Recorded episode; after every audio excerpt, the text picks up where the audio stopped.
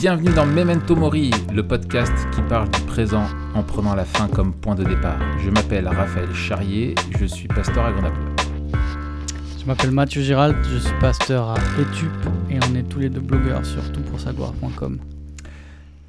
Euh, ça va Matt? Pas de... T'as pas pris la foudre cette semaine? Non, il y a eu quelques, quelques éclairs là, comme avec la- l'arrivée de la chaleur, il y a, y eu un petit peu des orages, mais euh, non, j'ai pas pris la foudre. Ok, bon bah tant mieux. Euh, on se retrouve pour notre euh, avant-dernier euh, épisode de l'année. Ouais, on va faire une pause, cet été comme d'hab. Ouais, ouais, ouais, ouais. Donc c'est quand même avec un, un petit peu d'émotion et en même temps de la joie parce que c'est synonyme euh, quand même de vacances. Donc ça c'est plutôt cool. C'est synonyme de vacances, Ouais. ouais. Ouais, ouais, c'est synonyme de, de Mm. repos, De, et puis d'aménagement, de, de- de tout ça, de travaux, tout ça. Voilà, voilà. De barbecue, de, de bière quand même le soir après les travaux, tu vois, Bah oui, quand même. bah, il faut quand même, Quand même. faut pas, faut s'hydrater, Voilà, faut s'hydrater, tout à fait. faut faire attention aux insolations. Ouais. Et du coup, euh, donc euh, là, on est le 21 juin. Le 28, euh, il n'y aura pas d'épisode. On, a un- on a un trou dans le planning, mais on vous fera le, le 5 juillet, le dernier épisode de la saison, où on vous donnera nos petits euh, conseils de recettes euh, euh, de cure détox et de quoi lire cet été numéro 3 ou 4, je sais plus. Je crois que c'est le troisième, c'est la revanche. C'est la revanche. C'est le retour, il y a eu le retour eu la dernière fois et là c'est la revanche. Quoi lire, cet été, la revanche, ouais. Trop bien. Donc, euh, du coup, euh, ça sera. euh, voilà, non, on vous donnera des petits conseils sur la, la lecture de, de l'été. Surtout que cette année j'ai fait un truc que j'avais pas fait les, les années précédentes, c'est que j'ai, je sais tout ce que j'ai lu cette année. Ah, mais alors moi aussi. Donc euh, c'est pratique parce que chaque année j'étais là purée qu'est-ce que j'ai lu? Oui, oui, oui, mais moi, ça y est aussi. j'ai- enfin, j'avais commencé et après, j'avais arrêté et là, j'ai repris de tenir une liste de qu'est-ce que j'ai lu quand. Là j'ai reçu deux nouveaux bouquins là que, que je vais, j'ai reçu ça là, Rejoice and Tremble ok, de Michael Reeves. ok. la, la, la bonne nouvelle euh, surprenante de la crainte de Dieu. Waouh. Ça, ça a l'air pas mal. Donc ça, ça a l'air pas mal. Et j'ai reçu ça aussi. God of All Things. Oui, Redécouvrir le sacré dans euh, le monde de tous les jours de Andrew Wilson. ok. Ah, ça, ça pourrait a l'air pas mal ça. aussi. Ouais. Ça, je pense que je vais lire ça cet été, mais j'en parlerai la prochaine fois. Ouais, ouais, C'était un ouais. petit teaser. Ouais, ouais, ouais, moi aussi, je, je, je réfléchis à ce que je vais dire cet été. euh, entre les lectures pour la fac et tout le reste, c'est. Ah ouais, un mais peu- moi j'aurais fini, mon gars. J'aurais Eh oui, fini la fac eh oui, cet oui. été. Bravo, bravo, bravo. Moi, il me restera encore. Mais je vous redirai ça. Je vous redirai ça bah, bah, la prochaine fois qu'on enregistre. Ouais, ouais. Ok, bon, bah c'est cool. Euh, du coup, aujourd'hui, Mathieu, euh, nous allons e- expier, inspirer, expier, inspirer, Ouais, fort. expier. voilà. Non, on va parler de l'expiation. Yes, on continue notre série sur les, les doctrines de la grâce. Euh, donc on avait fait euh, euh, l'élection. Oui. On avait fait euh, le- La persévérance des saints, mais ça, ça Ouais. date déjà. Ouais. La dépravation totale. Ouais. Et puis là, on fait l'expiation. Et plus particulièrement, on va parler euh, d'expiation définie. Mhm. Alors justement, on va voir On va définir l'expiation. qu'est-ce qu'on entend par là. voilà, On ça. va définir l'expiation et on va définir l'expiation définie. Voilà. Excellent. Si on commencera justement par le, le commencement, euh, Oui. comment toi tu définis l'expiation? C'est un mot qu'on emploie souvent et comme la plupart des mots qu'on emploie souvent, ils ont un sens plutôt vague parce que c'est un terme technique. Oui. Euh, et donc c'est intéressant de, bah, de revoir sa définition. Comment tu le Oui. définirais? Oui, oui. Alors, euh, effectivement, c'est un terme qui, en, fait, en même temps, est simple et en même temps est, est complexe. Euh, pour faire simple, euh, d'abord, on va commencer par le, le simple. Euh, eh bien, en fait, donc, je te dis, par exemple, ce que dit Calvin, je trouve que c'est vraiment simple, mais c'est clair. Il dit Par l'expiation qui a été accomplie par la mort de Jésus-Christ, il abolit tout le mal qui est en nous, afin que nous apparaissions justes devant sa face, alors qu'avant nous étions impurs et souillés. Euh, tu trouves encore plus simple, par exemple, Grudem, lui dit l'expiation est l'œuvre de Christ, que, que le Christ a accompli pendant sa vie et dans sa mort pour acquérir notre salut. Euh, donc, si on fait au plus simple, et après on va euh, développer, l'expiation, c'est la question du, traitement euh, des, péchés, de telle sorte à ce qu'il ne constitue plus un obstacle dans la relation entre Dieu et l'homme. donc quand Dieu, quand il y a une expiation, il n'y a plus l'obstacle du péché, euh, l'obstacle que crée le péché dans la relation entre Dieu et l'homme a été, euh, a été réglé, a été euh, annulé. quoi.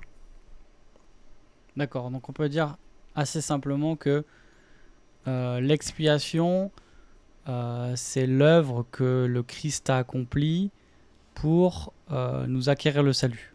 Alors oui, alors ça c'est l'expiation accomplie par Christ. Euh, bien sûr, ça c'est l'expiation accomplie par Christ. Et, et, qui, euh, oui, c'est l'expiation que Christ a accomplie, celle-là.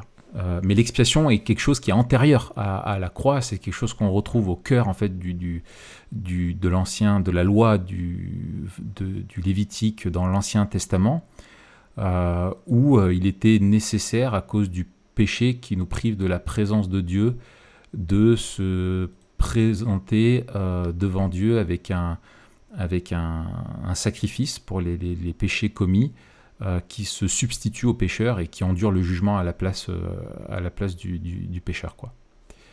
Donc finalement, on a déjà en germe, dès l'Ancien Testament, tous les ingrédients, les ingrédients qui vont, euh, qui vont définir l'œuvre de Christ. Finalement, c'est ça. Euh, quand on lit l'Ancien le, Testament euh, avec les, les, lunettes de la foi, on voit en germe comme, une, comme un type. Voilà, tout à fait, c'est totalement un type. L'œuvre de Christ. Un type, un, agneau, pas un, type, un mec, mais un type, une typologie, quoi. C'est, Merci. Ah, je pense que tout le monde avait peur de mal comprendre. Oui. Mais ouais, ça c'est intéressant parce qu'effectivement, euh, l'expiation, c'est un, vocabulaire qu'on trouve à la fois dans l'Ancien et dans le Nouveau Testament. Et donc, on peut dire qu'il y a un lien très fort entre euh, l'expiation et l'idée de sacrifice, n'est-ce pas? Ah oui, oui, oui. C'est l'expiation. En fait, comment elle se fait, on va le voir, mais c'est qu'il y a une substitution, il y a une victime qui est autre que le pécheur, que le responsable de la faute, qui va endurer euh, le jugement, euh, donc prendre la condamnation pour que le pécheur ne, soit pas puni. Euh, donc il est mort à la place.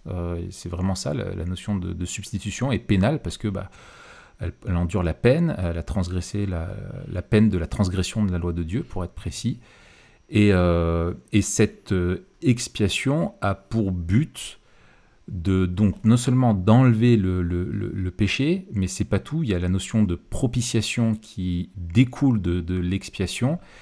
Donc la notion de propitiation, c'est l'autre gros mot, c'est de rendre Dieu favorable, c'est en gros de satisfaire sa justice euh, et les exigences de sa loi. Et c'est pour ça que on voit dans l'Ancien Testament, il y avait l'aspersion sur le propitiatoire qui était le, dessus euh, de, l'arche où il y avait là les anges qui regardent. Et en fait, euh, eh bien, Dieu voit le sang et, sa, et, la, il est, sa justice est satisfaite, euh, pour faire simple. Et c'est pour ça que Christ, après, bien sûr, dans le Nouveau Testament, euh, dans Romains, qu'il est, qu'il est la, victime propitiatoire, c'est-à-dire qu'il nous a, qui a complètement satisfait la, justice de Dieu et qui nous permet d'être réconciliés avec lui. Ouais, ça c'est super important, je trouve. Cette notion de, de, réconciliation, là, je le, je le retrouve aussi, je suis en train de travailler sur 2 euh, Corinthiens 4, 5, 6. Et c'est vraiment au cœur euh, du message de Paul, là, dans, dans 2 hmm. Corinthiens 5. Ah, oui, oui, cette, euh, La réconciliation pour, pour tous ceux qui sont en Christ. Et c'est vrai que souvent, je, je trouve qu'on n'insiste pas assez sur la réconciliation. et qu'on le voit un peu comme une.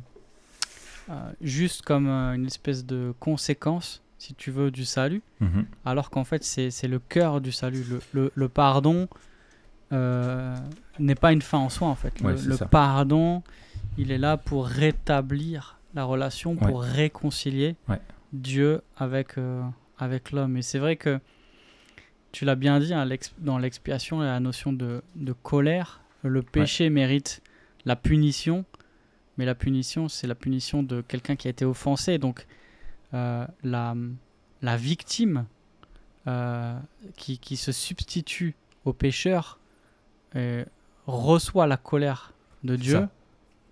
Et donc, ouais, on va, on va en reparler plus. Et, peut-être le, le et, peut-être le premier truc, tu vois, qu'on peut dire, c'est qu'il y a justement, une, euh, ce que révèle la Bible, c'est qu'il y a une nécessité d'expiation. Hmm. C'est pas juste quelque chose euh, qui est, euh, qui est présent, qui est là ou qui est proposé. C'est une nécessité à cause du péché. sans expiation, le problème du péché demeure. C'est la, seule chose qui règle le problème du péché. Dieu ne pardonne pas, Dieu ne se réconcilie pas en dehors d'une expiation. Dieu ne peut pas mettre juste le péché sous le tapis. Euh, c'est pas possible à cause de sa justice. Il faut que le péché soit condamné. Euh, il mérite la, sentence, quoi. Donc c'est le seul, euh, seul moyen d'être réconcilié avec Dieu. Tout à fait.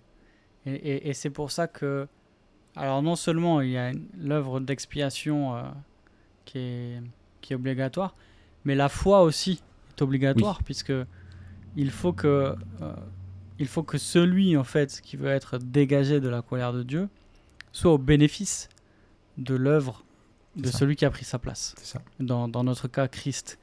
Euh, mm. et, donc, sans la foi en Christ, euh, on ne peut pas être réconcilié avec Dieu. Mm. Il n'y a que en Christ qu'on est réconcilié avec Dieu. Mm.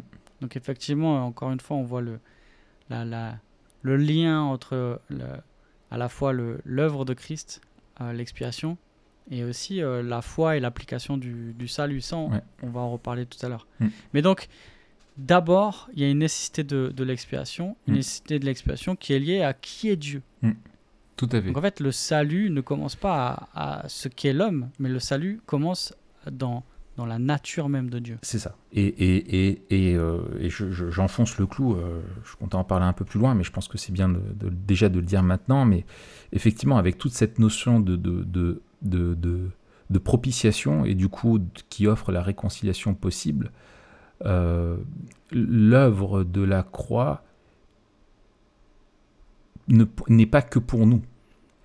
Euh, elle est avant tout pour satisfaire la, justice de Dieu qui veut accorder aux pécheurs le salut.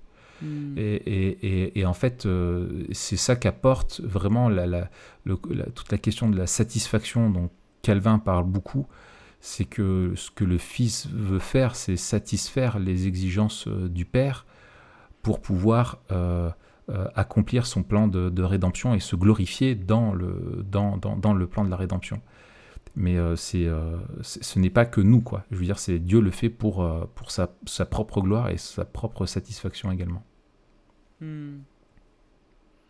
Alors, ceci dit, il y a quand même une nécessité de l'expiation parce que précisément, on va le voir, euh, Jésus est mort pour réconcilier son peuple euh, avec Dieu.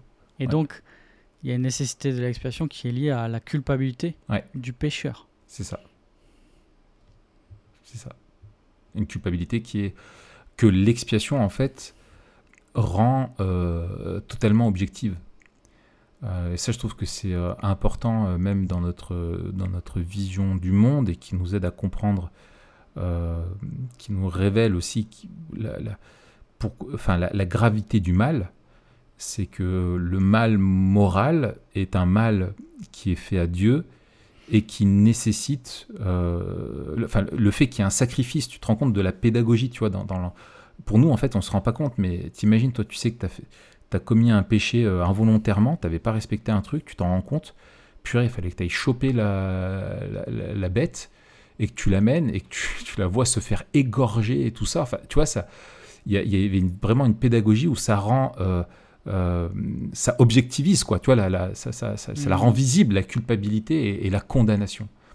Et, et, en fait, c'était très important, dans, justement, pour avoir une, dans la vision du monde, pour rappeler la réalité du mal, la réalité de l'offense et la réalité de la nécessité euh, d'une expiation pour euh, être réconcilié avec Dieu, tout en avec euh, vraiment comme connaissance dans l'Ancien Testament. Il ne faudrait pas croire que le croyant de l'Ancien Testament se disait bon bah c'est mécanique quoi, j'offre un truc, c'est bon, c'est réglé.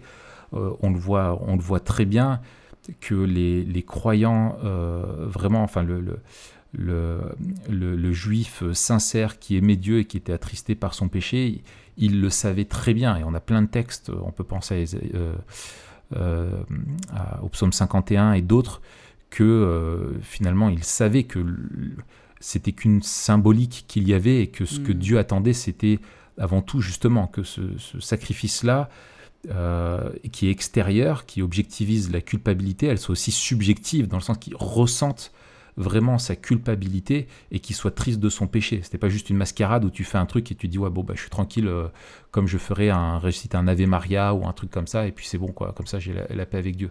Il y avait vraiment cette, euh, cette, prise de conscience que effectivement le sang des, agneaux et des bêtes ne suffisait pas euh, et qu'il y avait un vrai problème et le pécheur était attristé de ça.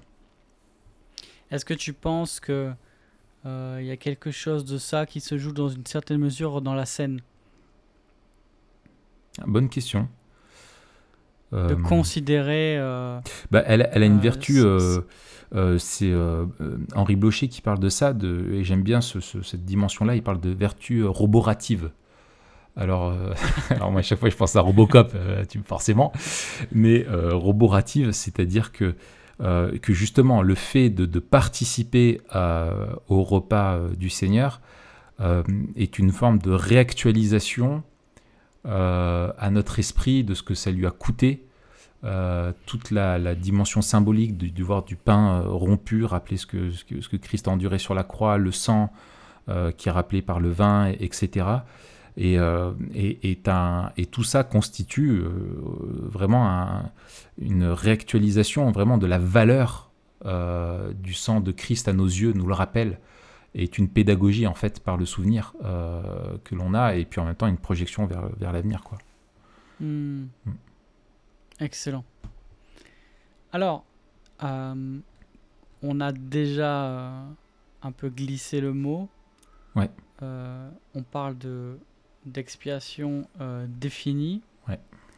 alors peut-être encore une fois, peut-être juste avant de poser la question justement de la de, de, la caractérisation de, de l'expiation, de qu'est-ce que c'est l'expiation euh, définie, etc. Nous, on parle effectivement pas de l'expiation euh, en général, on l'a introduit comme ça pour faire le lien aussi avec euh, la théologie biblique. Mais on va parler de l'expiation du Christ en particulier, bien sûr. Alors, il faut noter une chose déjà, c'est que on n'est pas encore dans le salut appliqué. Oui. On est dans l'œuvre de Christ. Donc l'expiation, c'est pas c'est pas quelque chose que nous que nous vivons quelque part. C'est quelque chose que Christ a accompli. Que lui fait, Et que par la foi, euh, par la foi, on est au bénéfice de cette œuvre-là. Mais euh, quand on parle d'expiation euh, par le Christ, de quoi on parle en, particulier en fait? Grudem disait donc c'est ce qu'il a accompli pendant sa vie et dans sa mort uh-huh. pour acquérir notre salut. Mais de quoi on parle quand on parle de, de, l'expiation? Euh, du Christ Et peut-être dans son œuvre, on peut identifier euh, ce qui est euh, en lien avec l'expiation dans l'Ancien Testament. Oui, tout à fait. en fait, justement, alors le lien avec l'Ancien Testament, il y, a plusieurs, il y a plusieurs niveaux. Il y a la question, donc, on l'a dit, de la typologie. C'est-à-dire qu'il y avait toute une pédagogie qui montrait la nécessité justement qu'il y ait une expiation pour qu'on puisse être euh, réconcilié avec Dieu. Et euh, la nature de l'alliance et la nature de l'expiation dans l'Ancien Testament était... Euh, en fait, enfin, l'alliance est liée à l'expiation. Hmm. C'est-à-dire que la nouvelle alliance, pourquoi il y a un changement d'alliance avec, avec Christ, c'est parce qu'il y a une nouvelle expiation qui est faite par son sang. dans l'ancienne alliance, le, le moyen de, réguler la relation avec Dieu et de régler le problème des, fautes, c'était donc tout le euh, système sacerdotal, mais qui n'était que l'ombre d'un, autre système ou d'une autre alliance qui lui serait parfait, puisque euh, l'auteur de l'épître aux Hébreux le dit, en particulier les chapitres 8 à 10, que vraiment l'ancienne alliance n'était pas capable de, répondre aux exigences euh, de, la, volonté de Dieu et qu'elle n'était là de toute façon que temporaire.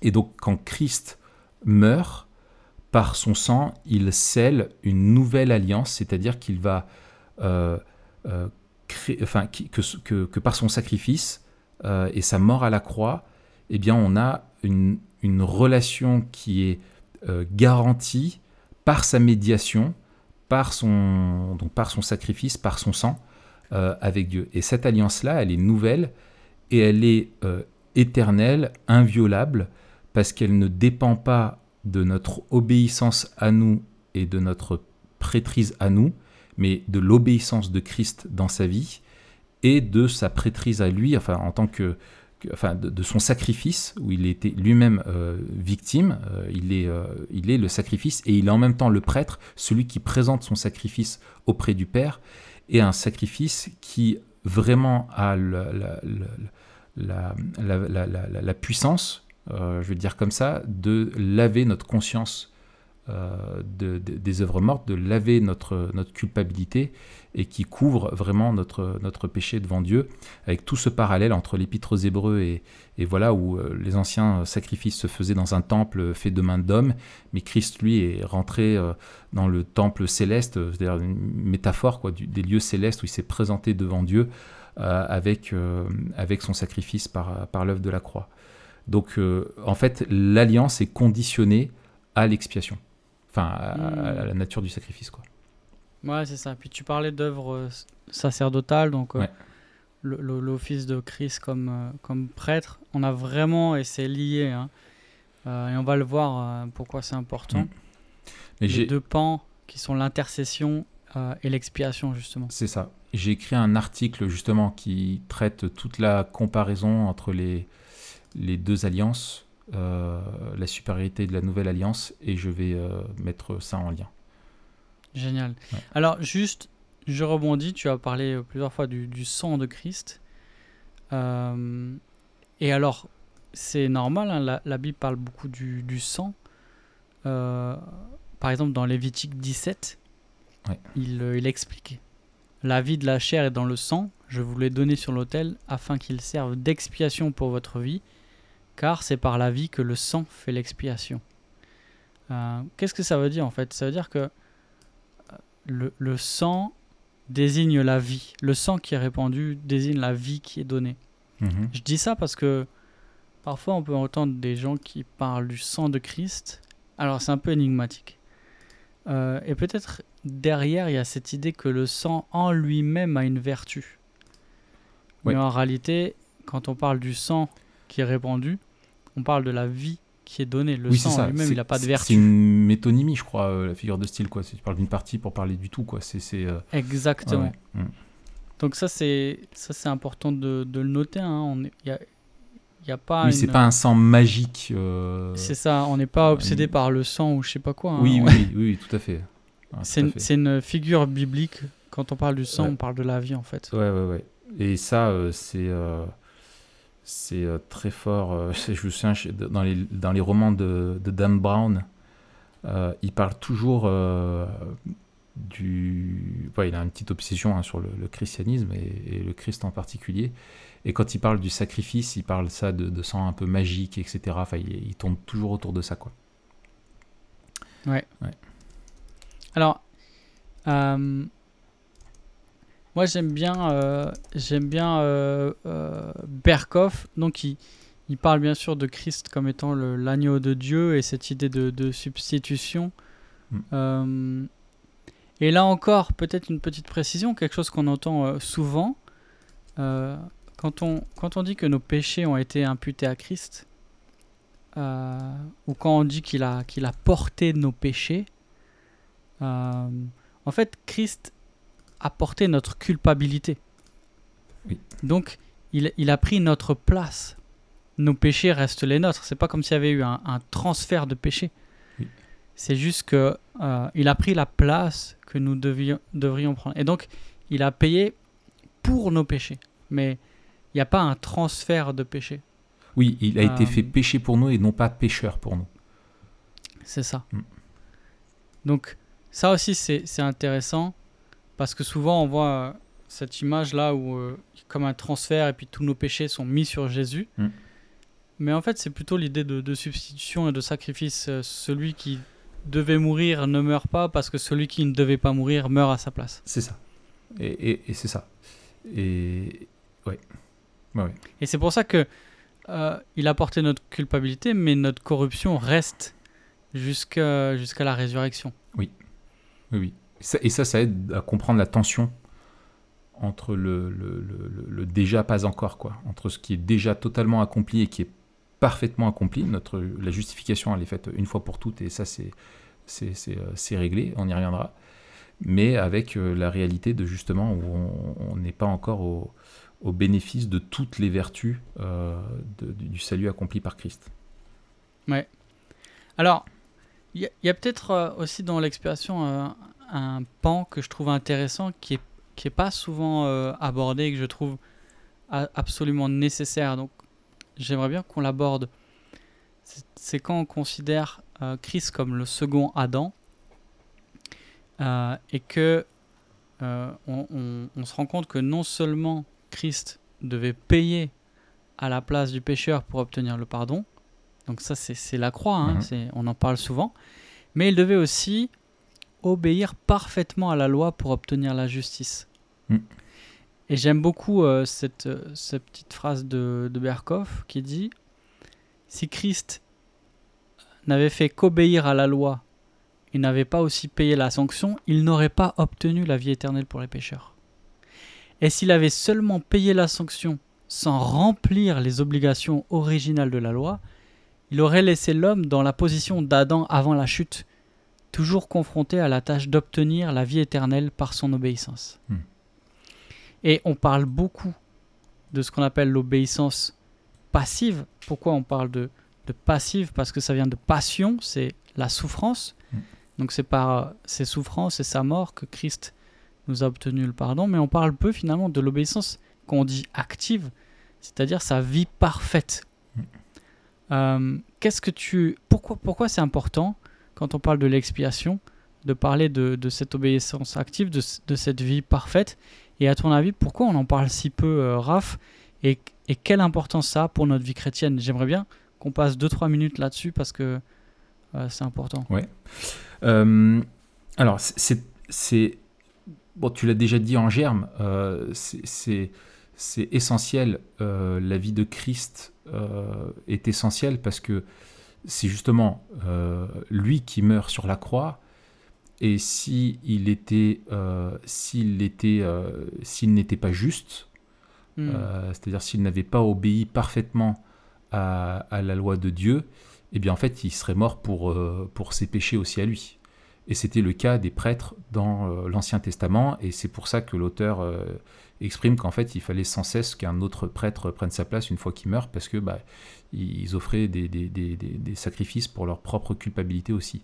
Alors que Christ, lui, euh, par son obéissance parfaite, a rempli les exigences de la loi, et donc il, ne, il, ne peut pas mourir. En fait, sa, mort n'est si, on, se rappelle que la mort est, la conséquence euh, du, péché euh, et le salaire du péché, euh, Christ, lui, n'aurait pas dû avoir le salaire du, du, du péché de la mort, quoi, d'un point, de vue de, d'un point de vue légal. Mais il a, il a, il a, il a, il a, il a souffert, et du coup, ce qu'il porte à la croix, ce ne sont pas ses péchés, c'est les nôtres qui lui sont imputés. Enfin, ce pas sa culpabilité, mais notre culpabilité qui lui est imputée. Et du coup, il, peut offrir un vrai substitut. Euh, il, est un vrai substitut, un substitut parfait, parce que lui n'avait pas, il était vierge de tout, son casier judiciaire j'étais vierge, quoi. Et cette substitution, elle a un double, elle a, une autre facette, c'est que non seulement il prend notre culpabilité, mais l'œuvre de la croix ne se limite pas à sa mort, par sa résurrection aussi, il nous donne euh, sa justice qu'on obtient par la foi. Euh, et, en fait, sinon, il ne pourrait pas nous offrir euh, sa justice. Donc c'est vraiment ce, scandale, hein, ce, troc complètement impossible à imaginer pour nous de base, que Dieu offre ça, la justice. Et c'est ce qui permet à Dieu, comme Paul le dit en Romains, Romains 3, euh, qu'il a été destiné par son sang à être pour ceux qui croiraient une victime propitiatoire afin de montrer sa justice, parce qu'il avait laissé impunis les péchés commis auparavant en temps de sa patience, euh, afin, dis-je, de montrer sa justice dans le temps présent de manière à être juste, tout en justifiant celui qui a la foi en Jésus-Christ. Donc en même temps, la justice de Dieu euh, est préservée puisque notre culpabilité doit être payée et elle est transférée à quelqu'un qui n'en avait pas et du coup il est vraiment euh, une vraie condamnation et en même temps lui sa justice peut nous être transférée en échange et donc on peut être justifié. Hmm, c'est ça. Et l'autre volet de, dessus et je pense que c'est quelque chose de, très important et c'est ce qu'on voit avec euh, Ésaïe 53, c'est que Christ n'est pas mort au fond d'une ruelle tué par des pharisiens euh, ou sur une place, euh, même sur la place publique, euh, tu vois, à, Jérusalem, il a été mort en étant jugé. C'est une condamnation légale qu'il a eue et qui en fait montre toute l'ironie de la croix. C'est que Ésaïe le dit, hein, il a été mis au rang des malfaiteurs. et en fait, lui-même qui était juste a été considéré comme coupable coupable injustement de la part des hommes, mais l'ironie c'est que Dieu accomplit derrière lui dans son tribunal céleste sa justice avec le juste qui prend la place des pécheurs. Ouais, c'est magnifique. Hmm. C'est magnifique. Et euh, ouais, c'est ce que Paul a dit encore une fois dans 2 Corinthiens 5. Hein. celui qui n'a pas connu le péché, il a fait devenir péché, ou il a, hmm. il a fait péché pour nous, afin que nous devenions en lui justice de Dieu. Et donc en fait, quand, Dieu nous regarde et qu'on est déclaré juste, ce n'est pas seulement parce que nos péchés ont été pardonnés, c'est parce que la justice de, Christ euh, est reconnue comme étant la nôtre en fait. Nous sommes en Christ et, et, sa justice devient la nôtre. Mm. C'est merveilleux. Ah, c'est magnifique et encore une fois, euh, c'est parce que nous sommes unis à Christ mm. que que nous sommes au bénéfice de, de, cette œuvre. Et donc encore une fois, on insiste, hein, sans union à Christ, euh, on ne peut pas être au bénéfice du salut euh, obtenu, accompli par Christ. Et donc, il, y, a une nécessité de la foi, c'est le moyen par lequel euh, Dieu, Dieu nous sauve, et, et on ne peut pas être uni à Christ sans la foi en Christ. Hmm. Tout à fait. Alors. Ok. On continue? On avance? Oui. On parle de. de on, a. On a parlé. Enfin, j'ai parlé assez rapidement d'expiation définie, hmm. parce que quand on parle des doctrines de la grâce, euh, c'est un des points des doctrines de la grâce. D'ailleurs, c'est peut-être le plus controversé euh, des points des, oui. des doctrines de la grâce. Après l'élection, je pense que c'est. Euh, celui qui vient. Ouais.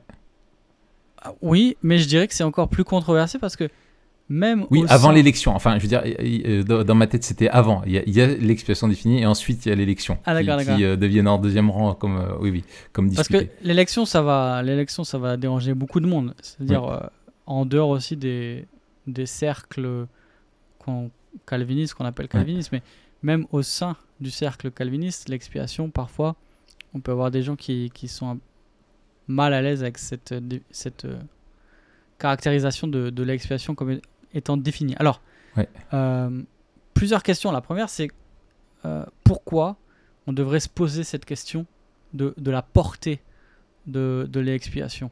Pourquoi c'est important hmm. de se poser la question? Au final, on pourrait dire, bah, peu importe, en fait. Christ est mort, euh, voilà, qu'il soit mort pour, euh, pour tous ou seulement pour chacun. Alors peut-être, est-ce que tu peux définir ouais, ouais, ce qu'on entend par expiation définie avant de alors, aller plus loin Oui, tout à fait. bah, en fait, non, je, je, non, je vais pas le faire. je vais faire l'inverse. non, non, non mais parce que justement, en fait, c'est la question euh, justement de, la portée de, de, l'œuvre de Christ à la croix, si on est... Euh, en fait, la, question c'est... Euh, et souvent, moi c'est ce que je remarque dans nos églises. la question est mal posée. Et j'inclus la mienne aussi, c'est que finalement, Jésus, il, est mort pour nous sauver, ça les gens disent oui, mais qu'est-ce qu'il a fait sur la croix? C'est quoi qui nous sauve? Euh, et comme on vient de le dire, c'est la question de l'expiation. Mais est-ce que le, la question c'est est-ce que le Fils de Dieu est mort pour nous rendre sauvables? Ou est-ce qu'il est, euh, tu vois, est-ce qu'il rend le, notre salut possible ou est-ce qu'il a sauvé des gens par sa mort à la croix? Est-ce que c'est potentiel ou effectif? Voilà, c'est ça. C'est est-ce que voilà. Et est-ce que la, la, la, la, question de l'expiation, c'est est-ce que est-ce que voilà est-ce que c'est simplement il nous rend sauvables euh, ou est-ce qu'il a euh, vraiment accompli ou est-ce qu'il est mort pour nous à la croix? Tu vois, c'est vraiment c'est vraiment quelque chose qui est qui est important. et d'ailleurs, c'est comme ça que c'est présenté dans, dans la dans la très très grande majorité des églises, c'est-à-dire que oui. la croix, c'est pour tout le monde. Et après, il n'y a plus qu'à choisir. C'est ça. C'est Au final, c'est toi qui, qui, qui, choisis. Alors, c'est vrai que, bon, euh, il faut aborder quand même cette, euh, je pense, cette question-là avec euh, humilité et tremblement, parce qu'on n'est pas juste dans une question de débat théologique, même si on peut avoir une conviction, et moi c'est mon cas très forte à propos de l'expiation définie. Mais en fait, il faut bien se rappeler de quoi on est en train de parler, et justement, c'est ce qu'on a dit jusqu'à présent. On parle en fait euh, de ce qu'a souffert Christ euh, sur la croix, celui qui est pour nous euh, la personne la, plus importante. Quoi. On parle de notre Seigneur, tu vois.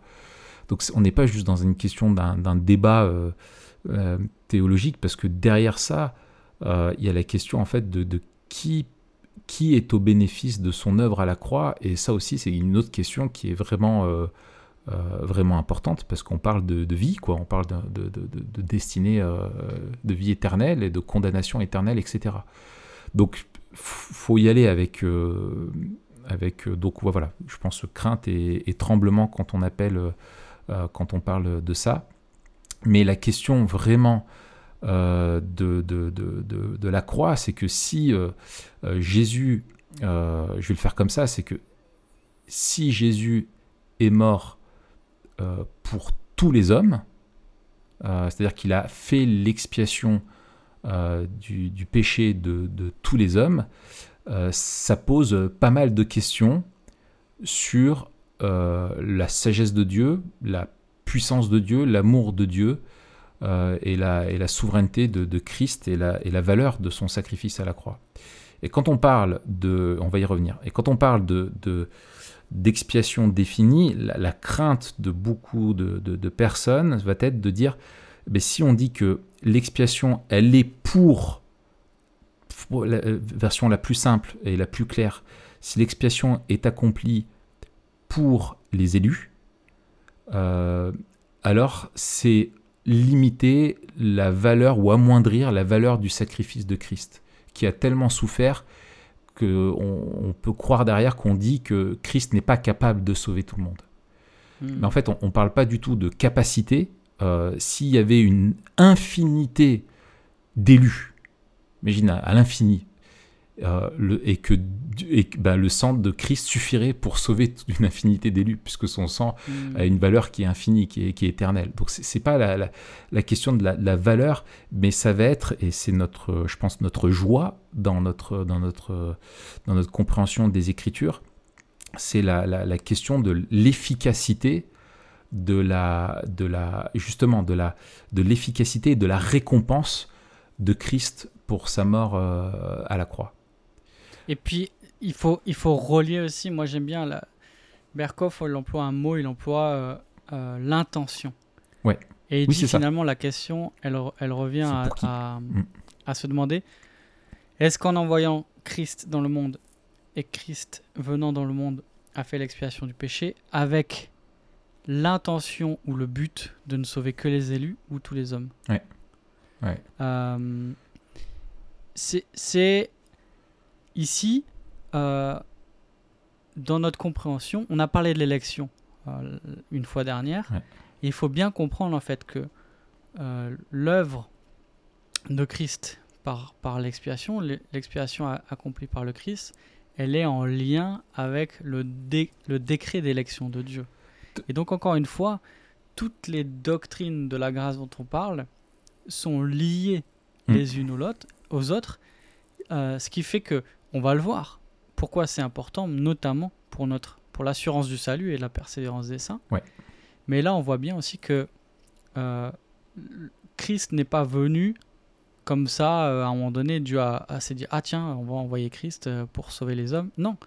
En fait, il est venu pour accomplir euh, le décret que, que, Dieu avait pris en lui-même de sauver les élus. Et donc, il faut bien faire le lien entre l'œuvre de Christ et le décret de l'élection. Oui, tout à fait, complètement. Et, on, il faut, il faut, et ça, il faut vraiment le, le souligner parce que ça, ça, ça met en jeu euh, plein de choses, même en termes de, cohérence euh, au sein de la Trinité euh, et d'unité de la Trinité. Et après, ça pose des questions, même sur la, question de la, doctrine de Dieu, où il y aurait entre le Père et le Fils des volontés qui seraient peut-être différentes. Et, et, en fait, c'est ça, c'est que moi, si tu veux, j'ai fait une liste un petit peu de questions que soulèverait euh, le fait que Christ soit mort euh, pour, euh, enfin, ait fait l'expiation pour tous les hommes, sans distinction. Et ça pose, et je te propose ça en fait, justement, c'est que ça pose pour moi quatre grandes questions. C'est celle de l'amour de Dieu, celle de la sagesse de Dieu, celle de la puissance de Dieu et celle de la justice de Dieu. Euh, pourquoi ça pose la question de l'amour de Dieu? C'est que le problème, c'est que si on présente que Christ a fait l'expiation pour tous les hommes, on, dit que c'est le message de l'amour de Dieu. Et le problème, c'est qu'on présente bah, un amour de Dieu qui, au final, ne sauve pas tous les hommes. Euh, c'est un amour qui, qui, à la fin, se retourne en jugement et en colère pour ceux pour qui Christ est mort. Donc ça, ça, ça, pose la question d'un amour, tu vois, de, côté un peu versatile, quoi, tu vois, qui, qui aurait. Sur la, sagesse de Dieu, euh, ça pose des, des, questions dans le plan de la, de la rédemption, tu vois. Euh, est-ce que Dieu aurait fait souffrir son Fils pour le salut de tous s'il savait qu'à la fin, euh, il ne sauverait pas tous les hommes? Tu vois, quelle est la, la, tu vois, la, sagesse de Dieu là-dedans, quoi et, si on admet qu'à la fin, euh, pas tous les hommes sont, sauvés, et qu'on dit que Christ est mort pour tous, ça veut dire qu'alors, il n'arrive pas à obtenir le, salut pour tous. Euh, est-ce que ça veut dire que sa mort euh, n'est pas efficace dans certains cas? Et du coup, qu'est-ce qui fait qu'elle est efficace? Bah, C'est que certains croient. Donc du coup, le choix ultime en revient à, à, l'homme, tu vois et, ça veut dire que sinon, à la fin des temps, il y en a pour qui il est mort, qui ne sont pas sauvés et qui vont endurer une, ils vont quand même endurer les peines éternelles. Euh, ça pose la question de cette, voilà, de cette, euh, au sein de, l'unité, de, dans l'économie de la, de, la Trinité. Euh, est-ce que le Fils voudrait mourir pour tous alors que le Père n'en aurait élu que certains au salut? Tu vois, c'est voilà. Est-ce que le, le Père ne veut pas sauver ceux pour qui le Fils est mort euh, Est-ce que, voilà, pourquoi Jésus euh, euh, mourrait-il pour des personnes qui au final ne veut pas sauver? Pourquoi Tu vois, enfin voilà, c'est. C'est ça. pourquoi est-ce qu'il meurt pour tous et n'en rachète que quelques-uns? C'est voilà, ça pose toutes ces, questions-là, quoi. Et puis il faut, là, il faut dire. Alors après, on va peut-être aborder quelques passages qui, qui font qui sont soulevés comme objection euh, oui, on régulièrement et c'est il faut les prendre en faut les prendre en compte hein.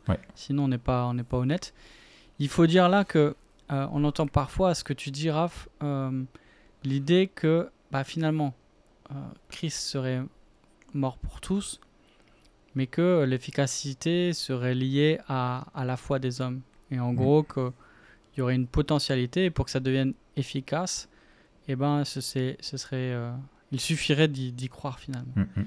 Mais là, il faut euh, préciser deux choses. La première, c'est que euh, c'est bien l'œuvre de Christ qui est efficace et non la foi des hommes. C'est ça. Ce qui, ce qui nous rend, ce qui fait qu'on est sauvé, ce n'est pas notre foi. Mm. c'est parce que Christ a, a parfaitement accompli ce, qu'il avait fait pour nous. Voilà, C'était une foi immense en Bouddha, tu ne seras pas sauvé. C'est ça. Et c'est parce que Christ a parfaitement accompli ce qu'il devait faire que qu'on peut être sauvé. Et puis c'est oublié aussi de dire que la foi, elle fait partie euh, des bénédictions que Christ a acquis par son œuvre. En fait, c'est euh, c'est parce que euh, Christ a fait ce qu'il a fait qu'on peut avoir la foi. La foi, elle n'est pas de nous en fait, elle n'est pas du cœur humain pécheur. Elle nous est donnée par Dieu comme étant le, le moyen d'être euh, au bénéfice de l'œuvre de Christ. Et donc, euh, quand bien même on lit la foi avec l'œuvre d'intercession, on aurait tort de ne pas le faire. Hmm. En fait, euh, ça vient pas de l'homme, ça vient là encore de Dieu. Et donc, en fait, on se rend bien compte que tout ce qui est nécessaire à notre salut, c'est Dieu qui l'accomplit. Et nous, comme tu l'as cité la dernière fois, tout ce qu'on fait, c'est rendre le salut nécessaire par notre péché. C'est ça. C'est ça. Et, et, du coup, ça, touche aussi, c'est ce que je dis, enfin, le, point que je soulevais juste comme ça, sur la question de la puissance de Dieu. Parce que c'est euh, John Owen qui dit ça, il dit si, la, si Christ est mort à la place de tous les hommes, il nous faut conclure que sa mort n'a pas été un sacrifice suffisant, puisque tous les hommes ne sont pas sauvés du péché et du jugement. Et donc, euh, est-ce qu'un Christ qui n'arrive pas à sauver ce qu'il veut sauver, euh, c'est Christ, quoi euh, Est-ce qu'un Christ défait par la rébellion humaine est, un, Dieu qui est tout-puissant? Et encore une fois, je, je pense qu'il y a, c'est parce qu'on a une vision de, de, la croix et même de l'évangile et même de mm. l'appel à l'évangile. Là, on va, on, va en parler plus tard.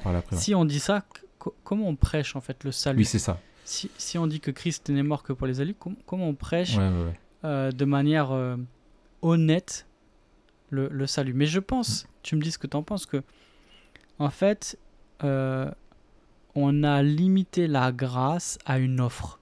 Et en fait, on a dit la grâce, c'est Dieu qui envoie son Fils et qui te donne la possibilité d'être sauvé. Ça, ça. Alors que. Euh, ouais, ça c'est terrible.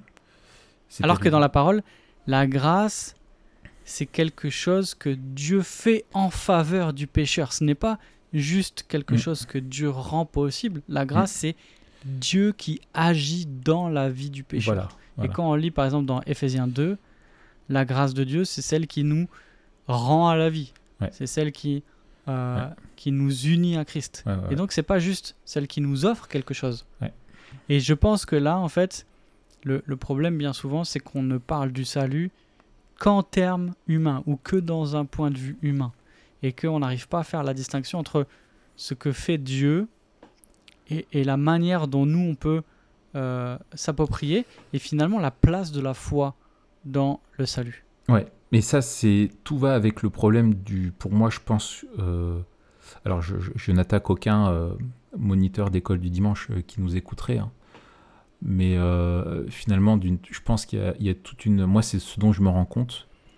C'est qu'il y a beaucoup d'enfants de chrétiens qui, en fait, ont toute leur doctrine du salut qui ne repose que sur Jean 3,16. Bah, il y a beaucoup, mais des chrétiens tout, Et des hein. chrétiens euh, tout court, oui.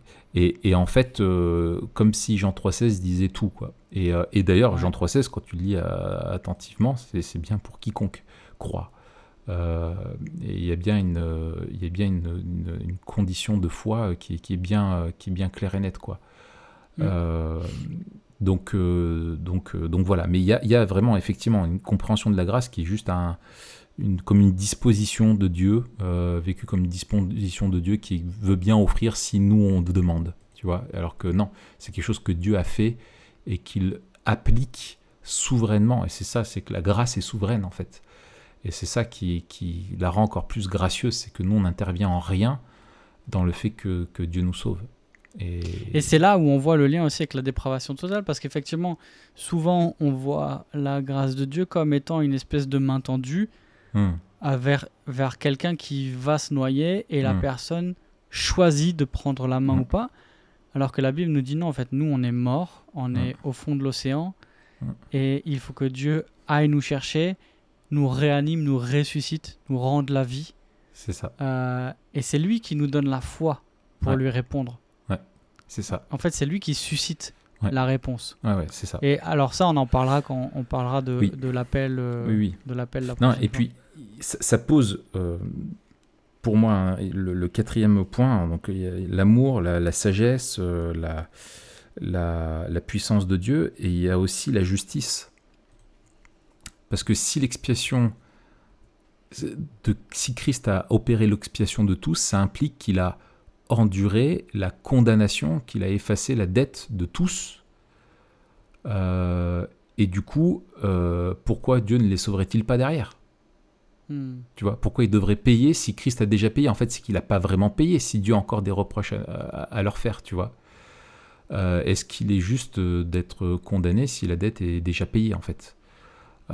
Si la dette est vraiment payée, Dieu devrait offrir la, le salut euh, vraiment à, tous. quoi.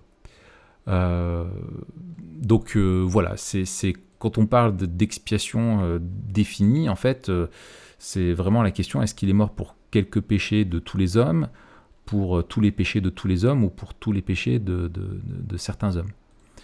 Euh, moi, tu vois, il y a quelque chose qui, m'aide à, enfin, que, que j'utilise et qui, moi, m'aide à comprendre euh, l'expiation euh, définie. C'est que, supposons, enfin, premier exemple, je vais prendre, c'est celui de, de, justement, on revient dans l'Ancien Testament. En fait, quand le grand prêtre donc offrait le sacrifice dans le temple pour l'expiation des péchés du peuple, est-ce que les peuples païens autour était au bénéfice de l'expiation du prêtre? Eh bien en fait non. Non, parce que il n'était pas euh, le peuple de l'alliance.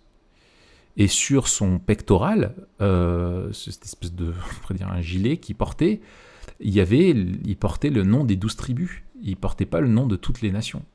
Et il, offrait l'expiation pour les douze tribus. Donc un Cananéen euh, n'était pas au, bénéfice, un Philistin n'était pas au bénéfice euh, de l'œuvre du, du, sacerdoce euh, lévitique. L'autre exemple, c'est imagine qu'il y a des démons qui se repentent et qui demandent à être sauvés. Est-ce qu'ils seraient sauvés ou pas? Et là, tout le monde te dira, bah non. Pourquoi? Bah, En fait, Christ n'est pas mort pour eux. Le salut n'est pas offert aux anges déchus. Donc en fait, l'expiation, elle est définie. On voit qu'elle a toujours euh, quelque chose de défini et qu'elle est en lien avec l'alliance. Et donc la, nature de l'alliance et la nature de l'expiation sont vraiment, euh, sont vraiment liées. Et en fait, c'est l'expiation du Fils qui garantit, qui sécurise le salut du peuple de l'alliance. Et le peuple de la nouvelle euh, alliance, qui est le peuple de l'alliance, en fait, ce sont tous les élus, quoi. Hmm. Euh, et donc, c'est essentiel de se, Et je pense que vraiment, il faut rappeler encore et encore comment fonctionne l'expiation. Et en fait, l'expiation, c'est une expiation par substitution pénale. Substitution, c'est-à-dire qu'il prend notre place, et pénale, c'est qu'il endure la pénalité. Euh, la punition légale. Et donc, ça rejoint ce que, ce que tu disais euh, tout à l'heure, c'est que vraiment, sur la croix, il n'offre pas simplement une possibilité, il fait quelque chose. C'est qu'il endure mm. la pénalité, il la porte sur ce moment-là, il est jugé pour les fautes. C'est pas simplement euh, il meurt et peut-être que ça offrira quelque chose. Non, il prend la punition sur ce moment, à ce moment-là, sur la croix. Donc il l'accomplit. Et quand il dit tout est accompli, c'est accompli. Enfin, je veux dire, ça rend pas possible. Il dit pas tout est rendu possible. Non, tout est accompli. donc ça, faut vraiment, faut vraiment se, le rappeler parce que sinon, on ne comprend pas finalement la, la question de la portée de l'expiation, la portée de l'expiation, quoi. C'est ça. Et après, on va voir que euh, finalement, euh, on est, on est d'accord sur deux choses. Enfin, on est d'accord sur plus de choses, mais sur deux choses notamment avec ceux qui n'ont pas la même position que nous. Et ça, faut être très très clair. C'est que l'offre euh, du salut, elle est vraiment faite à tous ceux à qui l'évangile est prêché. On reviendra, mais oui, on va y revenir. on n'est pas en train de dire non, on veut juste, on, on veut pas prêcher à tout le monde parce que tout le monde n'est pas sauvé. Non, l'offre générale du salut, la prédication de l'évangile, c'est euh, c'est prêcher l'évangile parce que c'est le moyen que Dieu a choisi pour attirer à lui euh, ceux qu'il a élus. Et on dit aussi que euh, tous ceux qui viennent à Christ avec une vraie foi sont sauvés. C'est-à-dire que tous ceux que Dieu a prévu de sauver sont vraiment sauvés. Hmm. Et il n'y en a pas un qui viendrait en dehors. Il n'y en a pas un qui viendrait avec la foi à qui Dieu dirait Ah ben non, j'avais pas prévu de te sauver en fait. Tous ceux qui devraient être sauvés et que Dieu a prévu de sauver seront sauvés. Oui, c'est ça. la Bible ne dit pas crois que Jésus est mort pour toi, mais crois au Seigneur Jésus et tu seras sauvé. Et ça, c'est une, une, promesse et c'est. Euh, et c'est que, voilà, c'est acte 2, quoi. C'est euh, toute personne qui fera appel au nom du Seigneur Jésus sera sauvée, quoi. C'est une certitude si tu, si, tu, si tu confesses de ta bouche et que tu crois dans ton cœur, alors tu seras sauvé. Enfin, je veux dire, c'est une, une, une réalité, quoi. Et la provision est, est pour tous ceux qui croiront. Alors, parfois, on entend des objections, elles sont, euh, elles sont nombreuses. Parmi ces objections, sont des objections qui ont fondement biblique, dans le sens où euh, ben, il y a plusieurs passages en fait qui disent que Christ est mort pour le monde. Alors comment euh, on peut comprendre ces passages euh, Qu'est-ce que l'Écriture dit? Est-ce que est-ce qu'on a une contradiction entre ce que dit la Bible et notre système théologique? Certains justement pourraient nous le reprocher en disant ah mais vous, vous avez une construction théologique et c'est votre systématique, mm. mais ça tient pas la route par rapport à la théologie biblique et à ce qu'on lit dans la Bible. Est-ce que c'est vrai? Est-ce qu'il y a une contradiction entre ce que dit la Bible et notre théologie?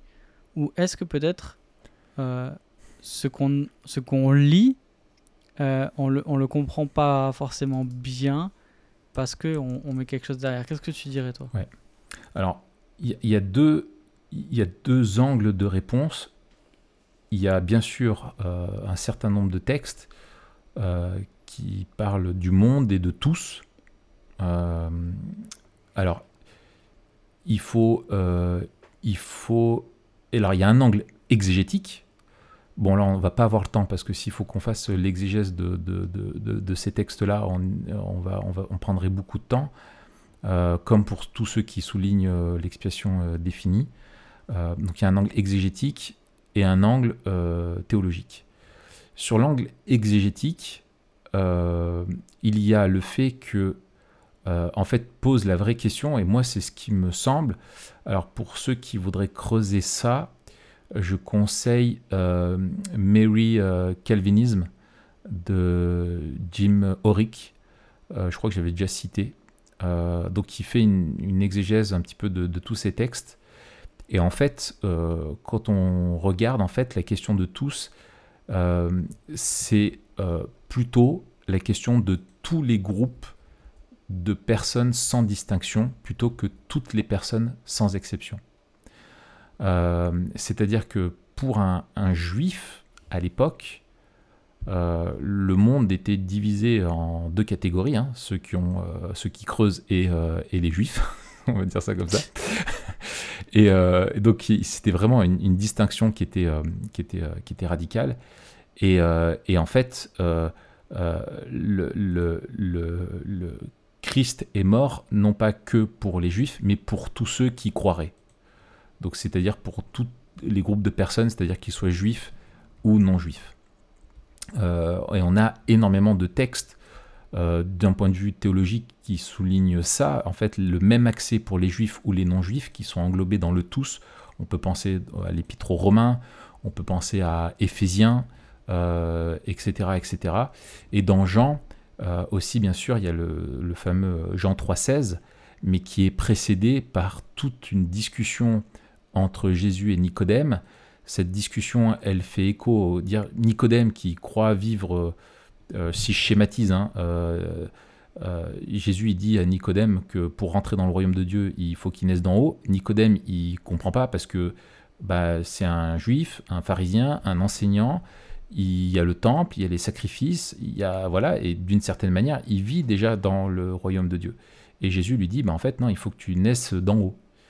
Et il comprend pas. Et en fait, Jésus fait une référence à Ézéchiel 36, qui était une promesse euh, pour, euh, euh, pour Judas d'une nouvelle alliance qui serait, ou dans laquelle, au travers laquelle Dieu laverait, purifierait le peuple, lui donnerait un cœur nouveau. Et, et, Nicodème doit comprendre qu'en fait, lui, ça, il peut pas le faire et qu'il n'y a que le Saint-Esprit qui peut le faire. Euh, d'une façon euh, souveraine, mystérieuse, on y reviendra euh, dans la question de la grâce irrésistible. Et, donc c'est la, condition pour rentrer dans, le royaume de Dieu. Et derrière, qui peut rentrer dans le royaume de Dieu? Eh bien, en fait, celui qui croit. Et en fait, c'est pour quiconque croit. Et nous, on est bien d'accord que la nouvelle alliance et la promesse faite en Ézéchiel 36, elle ne concerne pas littéralement que la tribu de Judas, mais qu'elle concerne l'Église au sens, euh, large, le, peuple messianique, le peuple de, de, la, de la, Nouvelle Alliance, euh, qui est au bénéfice de ça. Et comment on rentre dans la Nouvelle Alliance? On y rentre par la foi. Et ça, c'est valable pour le juif, mais aussi pour le non-juif. Et c'est dans ce sens-là que c'est offert à, quiconque. Et du coup, euh, ça va au-delà de, de... Ça ne dépend pas de l'observation de la loi de Moïse, ça dépend d'une autre chose, ça dépend de la foi euh, en Jésus-Christ. Donc ça, juste un exemple avec, euh, avec, avec Jean 3,16. Hmm. Ouais, c'est ça. De, manière générale, c'est... il me semble que c'est souvent l'universalité du, du, salut dans le Nouveau Testament, justement, mm. par rapport à la particularité du, du salut euh, lié euh, euh, au peuple juif dans l'ancienne, de, l'Ancienne Alliance. Effectivement, le, le, le, monde où tous les hommes soulignent que le salut est ouvert à, toutes les nations, quand on reprend le, aux îles, quand on reprend le, langage d'Ésaïe. Donc il y a, y, y a, cette ouverture-là. Euh, Tout à fait. Voilà, ça ne veut pas dire que euh, tous les hommes seront sauvés. Ouais, ouais. ouais oui, il y a la portée de l'appel qui est universelle euh, et, et, qui a un peuple qui, qui sera, et c'est la, c'est un peuple qui sera composé de, de, toutes les nations, quoi. mais ça, c'est bon pour l'angle exégétique. et il y a une, un autre angle, c'est la question de l'angle théologique et qui rejoint en fait la, question des décrets de Dieu et de la volonté de Dieu, entre la, la, volonté euh, décrétive euh, de Dieu, donc décret, décret de Dieu et, et, prescriptive, Ouais, prescriptive de Dieu, donc ce que Dieu, les, ce que Dieu demande aux hommes et l'appel aux hommes et la manifestation de, de sa volonté aux hommes aussi, au sens aussi moral. Euh, et, ça, c'est l'autre angle euh, d'approche. Pour un développement, moi, je conseille vraiment le livre de, Piper, euh, où il développe cette question-là en particulier, c'est Dieu veut-il que tous les hommes soient sauvés chez Europress, où il développe, où il développe, où il développe vraiment ça bien. Et donc ça rejoint ce qu'on a pu dire déjà sur, sur l'élection. Excellent, on va le mettre aussi en lien. Euh, on va le mettre en, lien, ouais. Ok, écoute, euh, je te propose qu'on avance. Euh, on a déjà touché deux mots, mais est-ce que tu as peut-être une autre raison pour laquelle la, la doctrine de l'expiation définie est vraiment importante pour notre vision du monde? Ouais. Eh bien, en fait, j'ai tellement de choses à dire. en fait, je pense qu'il est important, si on retient que c'est la nature de l'expiation qui détermine son étendue, euh, euh, eh bien son expiation est parfaitement efficace. Euh, c'est-à-dire que ceux pour qui il meurt sur la croix, ce qu'il fait pour eux est parfaitement satisfaisant pour les réconcilier avec le Père. Et que cette expiation, elle ne devient pas une réalité au moment de notre foi. Elle a été accomplie une fois pour toutes à la croix. Mais au moment de notre foi, sa justice nous est imputée. C'est grâce à la substitution pénale, quoi, par, euh, par l'Esprit, au nom de ce que Jésus a fait pour nous à la croix. Et en fait, moi, c'est comme ça que je, définis vraiment l'expiation définie. c'est que sur la croix, Christ accomplit euh, l'expiation de son peuple. Son peuple, c'est qui? Ce sont les élus que lui le Père lui a confiés, et son expiation leur assure leur justification au moment de leur foi. Et on verra comment la, foi, euh, comment on parvient à la foi euh, la, prochaine fois qu'on continuera.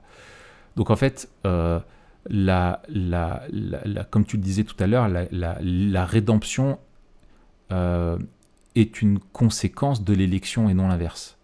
Euh, l'expiation est une conséquence de l'élection et non l'inverse et est parfaitement, euh, je veux dire, est, parfaitement cohérente avec.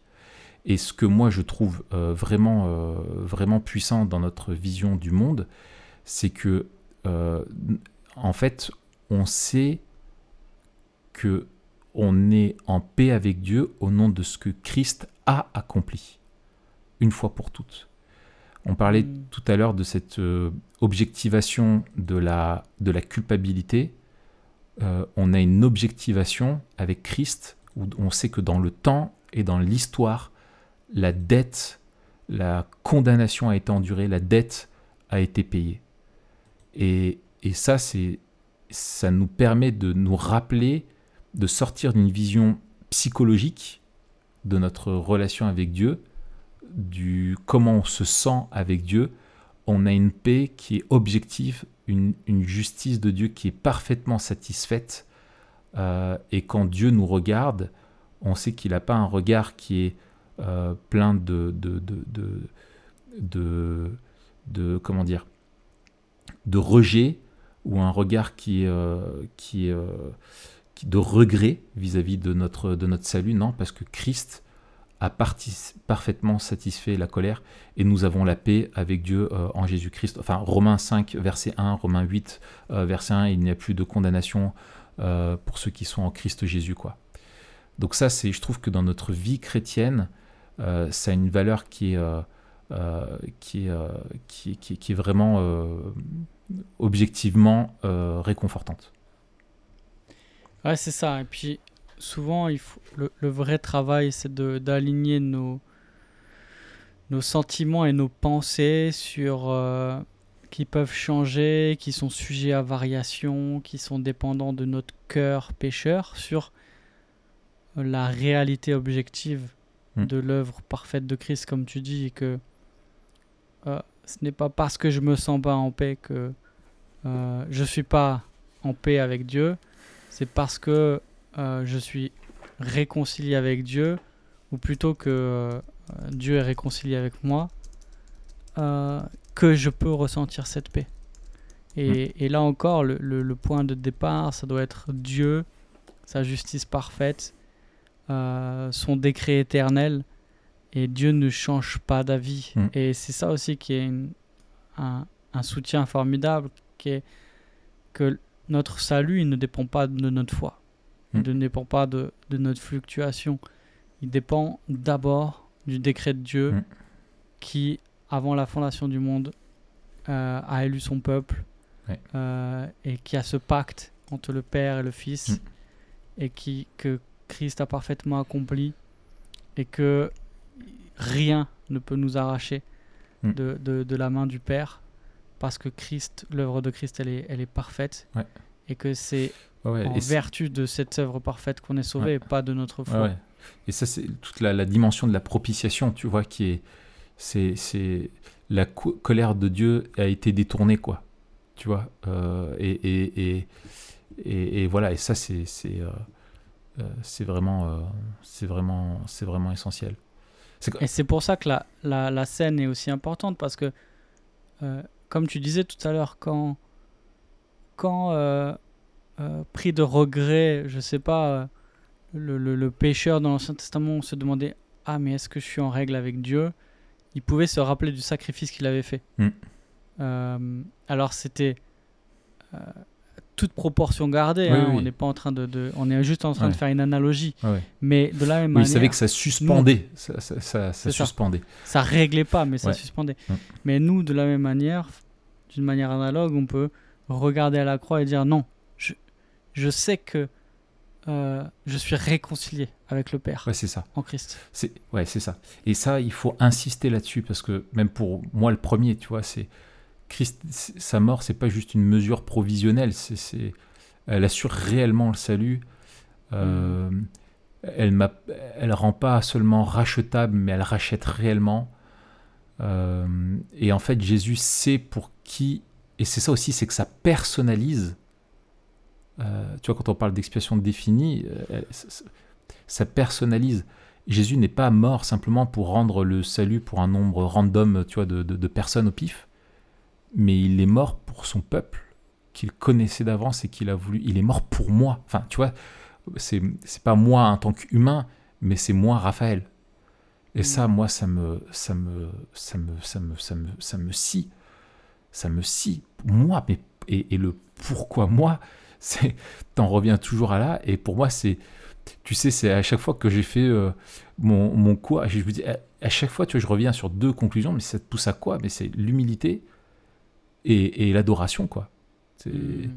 euh, où est donc la raison de se montrer fier, comme il dit Paul Tu sais, bah en fait, non, il y en a, elle est exclue. Et, et, pourquoi il nous a révélé tout ça? Eh bien, euh, pour euh, que nous célébrions la gloire de sa grâce. Hmm. Et, c'est juste ça que ça t'amène comme, comme réponse. Magnifique. Ouais. Alors, on a parlé tout à l'heure de de l'annonce de la bonne nouvelle et de la, prédication de l'évangile et comment on peut vraiment prêcher euh, l'évangile euh, si on ne veut pas dire que Christ est mort pour tous les hommes. Ça, je te propose qu'on le traite la prochaine fois qu'on va parler de l'appel. Ouais.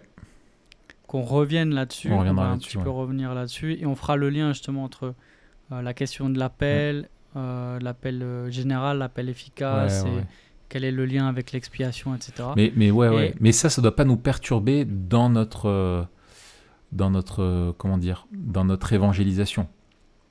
Oui, et puis ça doit euh. être euh, ça, pour moi, il faut il faut d'abord être extrêmement clair sur l'œuvre accomplie par le Christ mm. et ensuite se poser la question alors comment on peut annoncer le, le salut fidèlement à, à, ce que l'on croit par rapport à l'œuvre de Christ et pas l'inverse en disant je vais d'abord réfléchir où je pars de mon expérience pour définir mm. euh, l'expiation et l'œuvre de Christ. Parce qu'en fait, sinon, on, on, est un peu pragmatique, quoi. On, on, part de notre expérience, on parle de, de, notre vécu, alors que là, on parle de, de l'œuvre de Christ. C'est ça. Et, et, et avoir l'assurance que si quelqu'un met sa foi en Jésus, il est sûr d'être pardonné, d'avoir la vie éternelle. Ça, c'est. Voilà.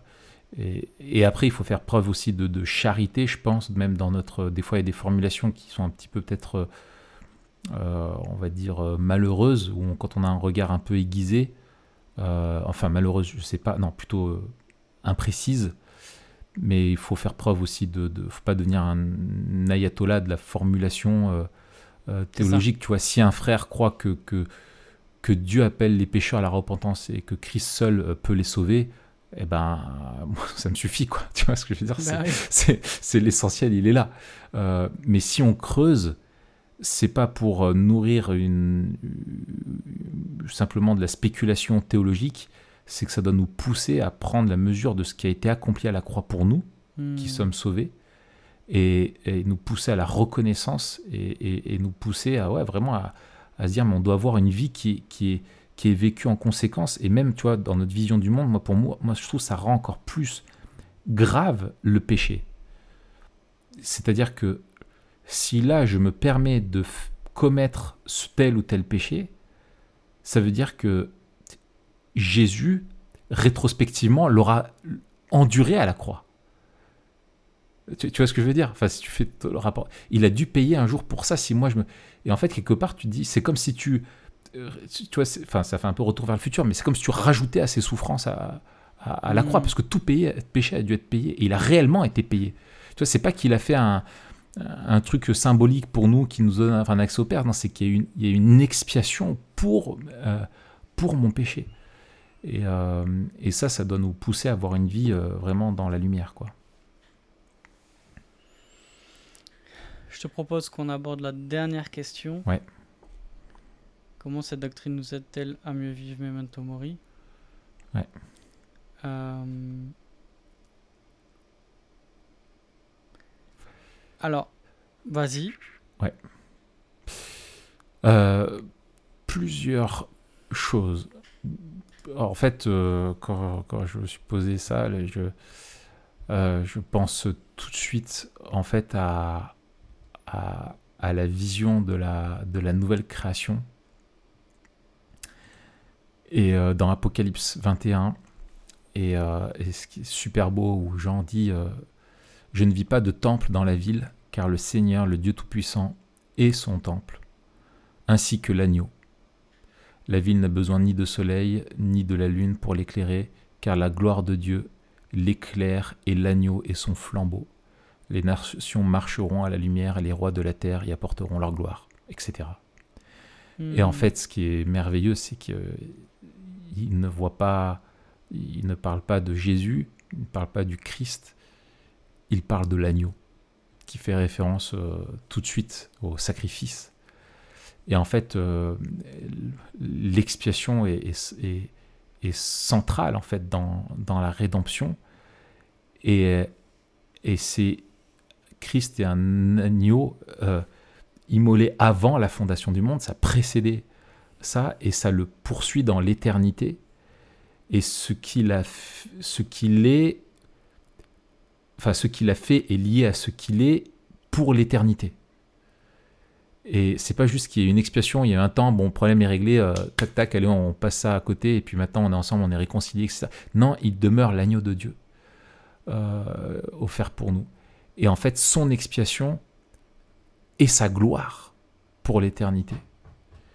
Et, pourquoi l'expiation définie, et pour moi, elle est chère, c'est parce que ça glorifie Christ. C'est la vision, la compréhension, il me semble, du salut qui glorifie le plus Christ. C'est Christ est sauveur, oui. Est-ce qu'il arrive à sauver tous, ceux qu'il voulait sauver? Oui. Son salut est parfait il est médiateur. Est-ce que la médiation est parfaite pour ceux euh, pour qui il est mort? Bien entendu. Euh, il est grand prêtre. Euh, est-ce que son offrande, elle, est, elle, est, elle, est, elle, est, acceptée? Est-ce qu'elle est satisfaisante pour la justice du Père? Est-ce qu'elle apaise la colère? Ben oui, totalement. Il est berger. Est-ce qu'il perd les brebis pour qui il a donné sa vie? Non, il n'en perd aucune. Euh, il est l'époux. Est-ce qu'il a veillé sur euh, son épouse avec qui il fait alliance? Ben oui. Euh, il est roi. Est-ce qu'il arrive à conquérir? Est-ce qu'il obtient la victoire pour son peuple? Eh bien oui. Tu vois? En fait, et en fait, voilà, moi c'est ça que je trouve merveilleux, c'est que ça, glorifie vraiment Christ. Et un autre point, c'est que ça rappelle, si le salut est une expiation définie aussi, l'urgence de l'appel euh, à la foi et à la repentance. Euh, parce que euh, je, prends, je pense à Jean 3, 36, qui dit que celui qui croit au Fils a la vie éternelle, celui qui ne se confie pas au Fils ne verra pas la vie, mais la colère de Dieu demeure sur lui. Et en mm. fait, l'expiation est liée à, la colère de Dieu, à la justice de Dieu, et, la colère étant l'expression de Dieu face à, l'injustice et au péché. Et, et, Christ règle vraiment le problème de la colère. Par contre, par contre, tant qu'on n'est pas au bénéfice de l'œuvre de Christ, Dieu demeure en colère contre nous. Hmm. Et, et, ça, ça pointe vers Memento Mori, quoi. Parce que notre mort, elle, hmm. elle, signifie notre rencontre avec le Créateur. Ah, magnifique. Et puis, il y a cette image, encore une fois, dans l'Apocalypse de celui qui est digne hmm. d'ouvrir les rouleaux et de et d'ouvrir les, les, jugements de Dieu euh, sur les pécheurs et, et le salut. Sa morale, l'œuvre de la croix le glorifie, quoi. Tu vois, c'est c'est c'est merveilleux. Magnifique.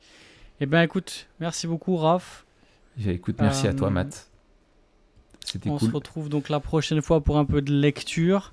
Et puis on finira du coup cette série ben, à la rentrée. À la rentrée. Rentrée. On a plein d'idées pour la rentrée. Euh, on, va, on va avoir une chouette rentrée. On va charbonner. Ouais, ouais, ouais, c'est cool. Eh bien, salut Matt. Salut Raph. Bonne fin de journée. Se dit à la prochaine. Salut à tous. Ouais, salut à vous tous et euh, on espère que ça vous aura euh, encouragé. Si vous avez des questions à poser, euh, vous pouvez les poser à Matt. Voilà. qui les forwardera. Voilà. lui il va avoir, il va avoir un master. Moi j'ai pas de master, donc c'est lui qui va répondre. Ah. Voilà, va falloir que tu assumes. Allez. Allez, salut Salut à tous.